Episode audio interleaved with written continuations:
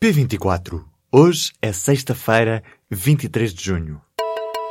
BMW Teleservices. O assistente de serviço do seu BMW. Informe-se no seu ponto de serviço autorizado BMW. O Ministério Público abriu o inquérito à eventual fuga de informação do Exame Nacional de Português do 12º ano. A informação foi adiantada nesta sexta-feira pela Procuradoria-Geral da República. Numa resposta enviada ao público, a PGR confirma a recepção da participação do Instituto de Avaliação Educativa. O inquérito corre agora no Departamento de Investigação e Ação Penal de Lisboa. Em causa está uma gravação áudio de uma aluna que terá circulado no WhatsApp alguns dias antes do exame de português. Os conteúdos partilhados pela estudante acabaram por sair na prova. O incêndio que deflagrou no último sábado em Pedrógão Grande destruiu fábricas e deixou mais de 200 pessoas daquele conselho no desemprego. Estes números foram avançados nesta sexta-feira à agência Lusa pelo presidente da Câmara Municipal de Pedrógão Grande. O autarca adiantou que o centro de emprego foi logo para o terreno e que as pessoas que ficaram sem emprego por causa do incêndio já foram identificadas. Valdemar Alves revelou ainda que serão atribuídos subsídios a essas pessoas para não ficarem pelo menos sem o ordenado mínimo. Os incêndios que deflagraram na região centro do país desde o último fim de semana provocaram 64 mortos e mais de 200 feridos. As chamas nos concelhos de Pedrógão Grande e Góis consumiram um total de cerca de 50 mil hectares de floresta. O antigo ministro das Finanças, Miguel Beleza, morreu nesta quinta-feira aos 67 anos. O economista foi ministro das Finanças no segundo governo de Cavaco Silva. Tutelou entre janeiro de 90 e outubro de 91 a pasta deixada por Miguel Cadilho a meio do mandato. Nascido em Coimbra em 1950, Miguel Beleza era irmão de Leonor Beleza, ex-ministra da Saúde e presidente da Fundação Champalimau, da juíza Teresa Pizarro Beleza e de José Manuel Beleza.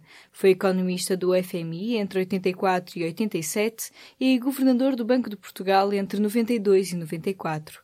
O presidente da República, Marcelo Rebelo de Sousa, louvou a inteligência, independência e dedicação ao país de Miguel Beleza. Lamentou ainda a perda do amigo de há mais de 50 anos.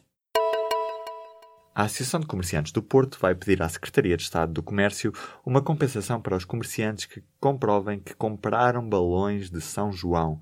Esta associação fala num prejuízo que ronda os 240 mil euros. Com a antecipação da fase Charlie de combate aos incêndios, foi proibido o lançamento destes balões nos festejos de São João. Os comerciantes foram surpreendidos por esta decisão, que afeta todas as festas em que esta tradição existe. Quem lançar um balão na noite de São João arrisca-se a ser alvo de coima que pode chegar aos 5 mil euros. Passos Coelho deixou na gaveta um corte de 25 milhões de euros no Sistema Integrado das Redes de Emergência e Segurança, o CIRESP. O acordo com privados foi fechado em abril de 2015, mas só foi implementado pelo atual governo socialista. As negociações com os acionistas privados desta parceria público-privada tinham durado um ano. O resultado foi uma poupança equivalente a 11% do custo total que o Estado teria de pagar até ao final do contrato em 2021. O secretário de Estado da Administração Interna na altura, Fernando Alexandre, não sabe porque é que a renegociação não foi aprovada em Conselho de Ministros. Economista demitiu-se do governo poucas semanas depois de ter fechado o acordo e afirma que há explicações a dar sobre este hiato. Hoje, o antigo governante não tem dúvidas. A melhor solução para o Ciresp seria a sua nacionalização. O Benfica anunciou nesta sexta-feira que não vai comparecer na Final Four da Taça de Portugal de Hockey em Patins. Esta decisão surge como forma de protesto contra o que os encarnados dizem ser um estado de degradação que atingiu a modalidade e contra a alegada dualidade de critérios. Na última jornada do campeonato, o Benfica protestou contra a arbitragem no jogo com o Sporting, no qual as águias viram um golo ser anulado a segundos do final da partida e que poderia ter dado o título ao Clube da Luz. O Benfica tinha tinha jogo marcado para este sábado contra o Futebol Clube do Porto para a Final Four da Taça de Portugal de hóquei em patins. A lei que introduz cotas de género nas administrações das empresas públicas e das cotadas em bolsa foi aprovada nesta sexta-feira no Parlamento. Contou com os votos a favor do PS e do Bloco, do PAN, dos Verdes e de seis deputados do CDS, entre os quais Assunção Cristas.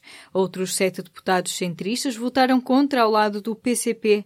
O PSD absteve-se, assim como quatro deputados do CDS. A socialista Elsa Paes louvou a decisão do PSD, que passou do voto contra para a abstenção, e saudou a posição de Assunção Cristas. A bloquista Sandra Cunha sublinhou que a aprovação de diploma é mais um marco na luta pela igualdade de direitos das mulheres em Portugal. A versão final da lei introduz uma cota mínima de género de 33,3% nas administrações e nos órgãos de fiscalização das empresas públicas a partir de 2018. A mesma regra aplica-se às cotadas em bolsa, mas com outro calendário. 20% de cota mínima de género a partir de 2018 e 33,3% a partir de 2020. O preço da gasolina e do gasóleo vão descer na próxima semana. Esta é a quarta descida consecutiva dos preços dos combustíveis em Portugal.